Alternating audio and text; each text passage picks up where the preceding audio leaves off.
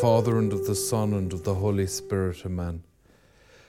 Brendan Kilcoyne coming to you again from the parochial house in Athenry in County Galway. I just hope that perhaps we might reflect together on the Gospel today. If you remember again in the Gospel, we meet John the Baptist in fine form, and he's, he's emphatically denying that he's the Christ. I discussed this in the last podcast and asserts that he's not fit to undo the strap of the sandal of the one to come, all the rest that we talked about the last time. I was very much moved on reading this gospel to reflect on the meaning of redemption. I'm going to take you on a little a little digression, but it will not be unprofitable. Okay?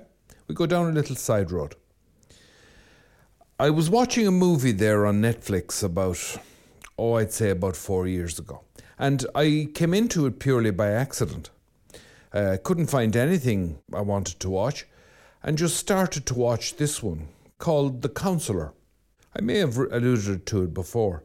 And I'd been watching it for a while when I became absolutely intrigued by the strange quality of the of the dialogue.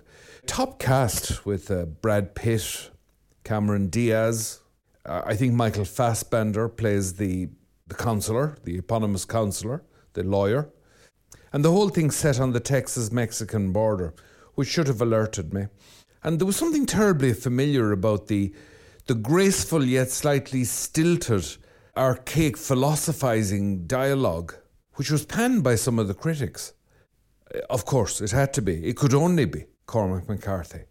And sure enough, I discovered quickly that while it wasn't, as I hope, based on a novel by McCarthy, because I was fairly sure nothing had come out from him lately, he had written the script. And the film is tragic, dark, terrifying. This young lawyer crosses the ethical boundaries and he makes a very uh, a very dodgy, a more than dodgy, a very immoral and illegal investment. Uh, the investment goes pear shaped, but he has crossed some immensely powerful people, very dangerous people, in fact, really quite frightening people. And they intend to make an example of him, and they kidnap his wife because these people often strike at relatives to make a point. His beautiful young wife, who has done nothing wrong, they kidnap her, and he knows he has a fair idea from anecdotal evidence that in a case like this, they will put her to a terrible death.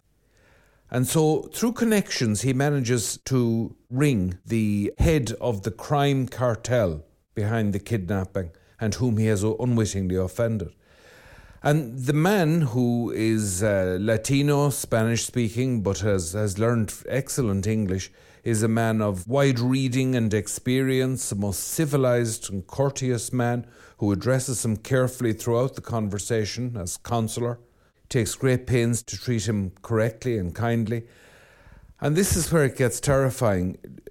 Gently and clearly makes it known to him in the course of a discussion of philosophy and literature that he can do nothing for his wife, that the matter is set in stone, that nothing he can say will save her, and that nothing he can do will save her, not even because he offers the gift of his own life, his own body to torture and kill. They will not accept it. They intend to carry out this punishment irrespective of his pleadings. The man's mercilessness is all the more striking because of the calm, modulated tones, the, the easygoing manner, the sophisticated conversation. He's a cultivated and erudite man, a, a man of the world. And he speaks these terrible things. And in the course of it, he points out to him, he says, You began something. Now, this is a theme of McCarthy's. It comes up in that profoundly dark, disturbing yet fascinating novel of his, one of his early novels, The um, Blood Meridian, again set on the same border, but in the 19th century. This is a theme of McCarthy's. You began a work, you began something. It's like throwing a stone into a pond and the ripples go out and out, and you can't bring back the ripples. You can take the stone back out, but you cannot bring back the ripples. You have begun something. And the effects of that thing you have begun will continue and continue no matter what you do. It's straight out of a Greek play. The gods have been angered and they will have their day. And in fact, they do. He, he ends up weeping helplessly on the phone, and the man genially tells him that he has a lot to do in the afternoon and he thinks he may take a little nap beforehand, so he has to bid him goodbye. And they do kill his wife and sent him, if I remember correctly, a DVD of the murder. Why am I telling this? Apart from the fact that the film struck me profoundly.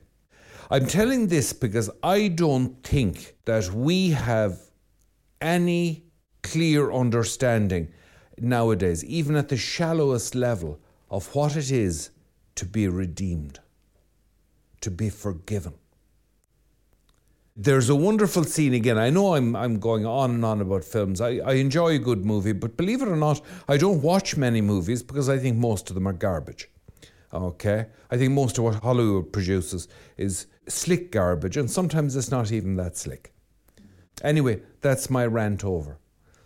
If you come across an absolutely wonderful little film called Ushpizin about a Hasidic couple who are celebrating the Feast of Sukkot, when devout Jews will live in an outdoor makeshift cabin to celebrate the Feast of Tents.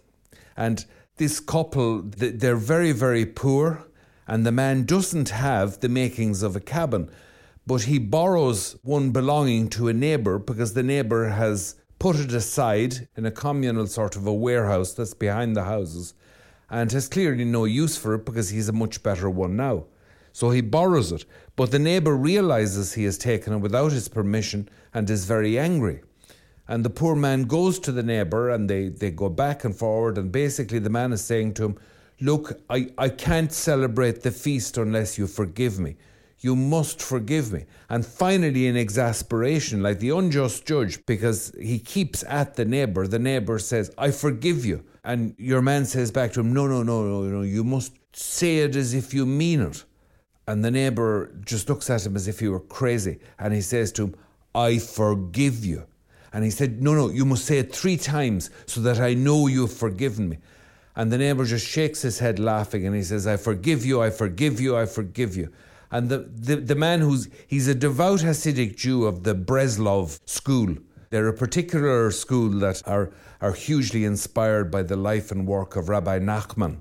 We'll talk about him some other time, but he goes out the courtyard, the door of the courtyard, absolutely elated, saying to himself, Forgiveness, forgiveness, as if it were pouring down his face like the oil on Aaron, the high priest, when it was pouring down over his head and it cascaded onto the collar of his robes and down onto the robes. The oil of anointing, forgiveness, the blessing of being forgiven. And now he could celebrate the Feast of Sukkot. Two very different films, I assure you. I don't think we have any sense of what redemption means. I mean, I mean, the word really it refers to you know the buying back of a hostage. Well, all right, people maybe still do, but they used to redeem things from a pawn shop. You'd hand them into the pawn shop and get some money, and then when you were in better times with any luck, it might be still in the pawn shop and you'd go back to redeem it, to buy it back. Hostages were redeemed, and the exchange of hostages was quite normal in the ancient world. Kings would send their, they might give a, a cherished son as a hostage, and the, the hostage would grow up in the family of the other king, a guarantee of his father's loyalty and if the father rebelled, the hostage would be immediately put to death. There, in fact, in Tara, there isn't there, there's the mound of the hostages. And so, unless you have a sense of having done something very wrong and being forgiven for it, unless you have that experience, or unless you have the experience of being of being just given tremendous help by a friend or a neighbor that gets you out of some absolutely gruesome catastrophe, some, some complete pig's breakfast, some utter mess of your own making. Unless you have that experience, it's nearly impossible to understand what John is promising in the gospel today and what we're preparing to celebrate at Christmas. So I'm going to say to you now that if you don't feel it, and I'm afraid many Catholics don't feel it, if you don't feel it, you need to take that to prayer. You need to take that to prayer. Christmas is coming now, and uh, again, just to say again, I have no issue with the material side of Christmas as long as it doesn't go too far. Nothing as civilized as a few drinks in moderation. Nothing as civilized as a good meal shared with family. It is blessed and beautiful the world over. It is a lovely, lovely thing. I have nothing against the exchange of presents. I love getting presents, and like most people, I love giving them. There's nothing wrong with it. But for goodness sake, if you're not clear as to the whole point of the celebration, it's a hollow affair. I'm not asking you to love God. That comes down the line, okay? I think the mystics would say that a lot of people, you know, they start out not loving God, then maybe they maybe they love God for their own sake because of what he does for them, and then finally they love God for God's sake. But very few get to that. Could we love God for our own sake? I would suggest that that would be a good idea. Because this is redemption. Forgiveness flowing down your face, blessing you and anointing you, no matter what you've done. Do you understand that? Do you understand that if you play your cards right here, you're off the hook? Do you understand that you're off more than the hooks you've made for yourself in your life with your sins? Do you understand our common darkness, of which you are absolved in baptism, but which never goes away because the old Adam is always still there? He'll be gone finally one day when you die and please God are judged and you go to heaven. That darkness is always there. And oh, come on, don't start on me. Oh, no, no, I'm a good person. I'm this. I'm not saying you're not a good person. It, but like it's like my saying, you have a beautiful house, and uh, I hope the drains work or you'll be there in your beautiful house and you won't have a very civilized life. I hope the plumbing works. Not as interesting, not as glamorous, but absolutely essential to living comfortably in a beautiful house. And so I'm saying to you, I hope you have some means of dealing with your darkness. I hope your drains work. don't, don't be offended. I think that's called confessions, and I, I am not blaspheming. Get to confessions. Get to confessions for Christmas and let God put you right. I'm not going to say put yourself right because you can't put yourself right. Okay, you can't put yourself right. But let God put you right. I think the biggest thing you could ask God for this, this Christmas is the blessing of knowing you're forgiven, and the blessing of knowing you're redeemed, and the blessing of knowing what you've been saved from. Read the vision of the children in Fatima. I mean, it's not pretty. I mean, I mean the, the vision of hell. It's not pretty. Please don't put yourself in danger. Please don't sell your birthright. Please don't be cheated like the poor Indians were, they, they used to say in parts of the States, cheated out of thousands of acres of land for some flashy, cheap jewellery and, and, and some whiskey, tobacco. Don't do that. Please don't do it. Don't let a fast, slick, fast talking world cheat you of your inheritance. You are redeemed. You are precious. You are the apple of his eye. He has paid a fortune for you. The ransom that was on you was gigantic. It was the blood of God. And he has paid with his own son. He has given his own son as a hostage to redeem you to get you out. His son was sent into this pit of vipers that is the world. His son was sent into this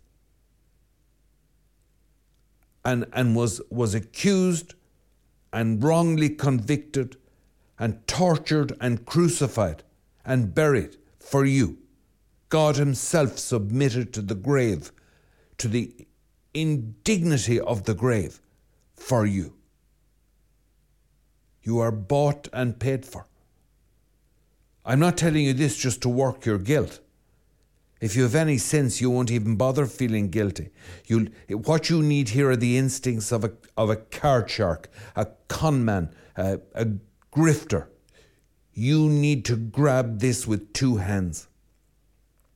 I'm telling you now from the time of John the Baptist to the present time, the kingdom of heaven is won by violence, and the violent bear it away.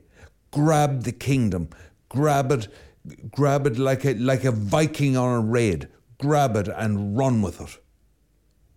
Take your inheritance, take your, your forgiveness, and clutch it to you. That's my message to you this Advent as we approach Christmas. You are dealing with a God who is not a merciless gangster, no matter what some think of him. The late Christopher Hitchens called him Certainly everything else. I'm sure he must have called him that at some stage. There was a song by ABBA, The Winner Takes It All. Do you remember that song? ABBA weren't bad, you know. I know you can laugh at me, but they weren't bad. Even some of the lyrics weren't bad. The gods may throw the dice, was that it? Or roll the dice, with eyes as cold as ice. And that's just a popular song, and the timeless wisdom in it. That could have been from a Greek play. But our God has eyes of fire, eyes of love, and He forgives you. Will you please, like our hero in the film, our anti hero, I mean, will you make the call? Because you will not be left sobbing on the phone. You are not in the hands of some utterly merciless sociopath. You are in the hands of the, the one who made you, and those hands are loving. One of the biggest problems we have is how many unredeemed people we have in the church. And what do I mean by that? Before you, I don't know, start dialing the congregation for the doctrine of the faith. What do I mean by that? Aren't they baptized? Aren't they, you know, the whole bit? What do I mean by unredeemed? I mean that they're, they're obstructing grace. They've given in to what Yeats called the greasy till, adding the halfpence to the pence. Yeats may have been snobbish about shopkeepers. I grew up as the son of a shopkeeper, and, and, and proudly so. But it's a poor man or woman who lets the money into their soul and can't see any further. What's the shop for if not to feed your family and have a future? I mean, if you can't see beyond the calculations, if you're forever in your life studying the form, a little clerk, a master of the figures, but with no sense of the big picture. If you're going to be only impressed by the everyday and what can be absolutely depended on, what's rock solid and touchable, you are already a pagan in your heart. Or rather, more to the point, you never stopped being a pagan. You were marked the ontological mark. You were marked with that invisible mark that marked you out as the spiritual and ontological circumcision that marks you out as one of the baptized, yet there is no guarantee that the baptized can't go to hell. And in fact, every likelihood. You really need this Christmas to meditate on the fact, while Advent still lasts, this will not last. It is a passing thing. You have no lasting estate here. You have no lien on anything. There will be no hitch on your hearse, and you'll be bringing nothing with you. You'll go out as naked as you came in, and you'll be carried as you were carried at the beginning. You'll be carried into the church. Will you consider, please, for God's sake, what's real, for your sake, what's valuable? Sift through like a, I don't know, a panhandler out in the Yukon 150 years ago, 100 years ago, sift to see if there's the faint glint of gold in all the muck. That's where you'll find the gold, in the muck. Don't fall in love with the muck. If you've become absorbed in your work to the exclusion of your family, break those bonds. I mean, you have to work, but master that work if you become absorbed in your work and your family to the exclusion of God, you are putting both in danger. Because it is only God that guarantees you and guarantees your family a future and guarantees your work significance and meaning. An act is given significance and meaning by the telos to which it is aimed, the goal, the end point. And if your end point is not God, then what meaning has the work that you spend so long at every day? Are you not so much to be pitied, an intelligent mouse in a wheel, in a cage, frantically moving to go nowhere, thundering east on a ship going west? Am I trying to just totally ruin your Christmas? You might well ask that. I, I accept that. I'm not trying to do that. On the contrary, I'm trying to give you the best Christmas you've ever had. I used to smoke. I used to smoke quite heavily until about five years ago. I gave them up in the course of that for about five years, but I went back on them again. Whatever. But I remember on one of the two or three occasions on which I successfully gave up smoking, I think probably a few months after I'd given up smoking, I found myself back in Rome. This is at least 20, I'd say 25 years ago. I found myself back in Rome, not having smoked for, oh, I don't know, maybe a year, I don't know. And there I was in Rome. Uh, I was trained in Rome, and the thing I most missed when I came home was the food. I learned to cook because I missed the food. And I remember having a meal and marvelling at the taste of the food, which was 20 times better than I remembered. And that's interesting because some people would say, you know, these cherished memories, they're never as good when you go back. But this was 20 times better than anything I remembered. It was delicious. Even the sparkling mineral water, I, I felt I could taste it in a way that I couldn't taste it before. What had changed? What had changed was that the, the tobacco, the tar, which was coating my palate, was gone. Because all the years I'd been in Rome, I was a heavy smoker. I could taste my food again. And smokers will tell you that that's one of the things that you lose, is you lose the acute taste and enjoyment of food. You lose it. I could taste my food again. In a spiritual sense, that's what I'm trying to persuade you to do this Advent, is give up the fags. I mean, I don't mean literally. Well, if you're smoking, yes, but I mean, uh, what I'm talking about is give up that which is narcotizing and dulling your spiritual sense. Look again at the meanings of the sacred words that we use in the liturgy. We talk about salvation, we talk about redemption, we talk about a plan of salvation on the part of God, we talk about covenant. It's a concept that goes right through the Old Testament as covenant. And it is completed by Jesus Christ, who is the living covenant. If I can recall you to the Mass, to the words of institution in the Mass, and the point when the priest says the words of institution, it is the, it is the point, strictly speaking, it is the point of transubstantiation. It is the point of consecration, those words. People think it's at the, the epiclesis when he, when, when he holds out his hands flat down over the offerings. But it, that, that's not actually the point. It's, it's when he says the words of institution take the, this, all of you, and eat it, and take this, all of you, and drink of it. In the second one, we say, the blood of the new and everlasting covenant. Noah was given a covenant. Moses was given a covenant. But Jesus Christ is the covenant. He is the Word. One word. Because as we're reminded, I think it isn't it by Augustine, where the, the, the whole of the scripture is one word. The, the, the, the Vatican document, the Vatican Council document, Dei Verbum, reiterates this. The whole of the scripture is one word.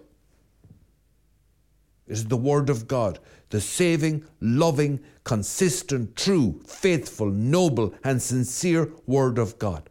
Utterly authentic, life giving, powerful. A sign and an agent of action. It signifies and it does something. The Word of God is something alive and active. it cuts more finely than any double edged sword. And His word is. Do you want to know what His word is? Do you want to know what His word is to you this Advent? His word to you is forgiveness. I forgive you.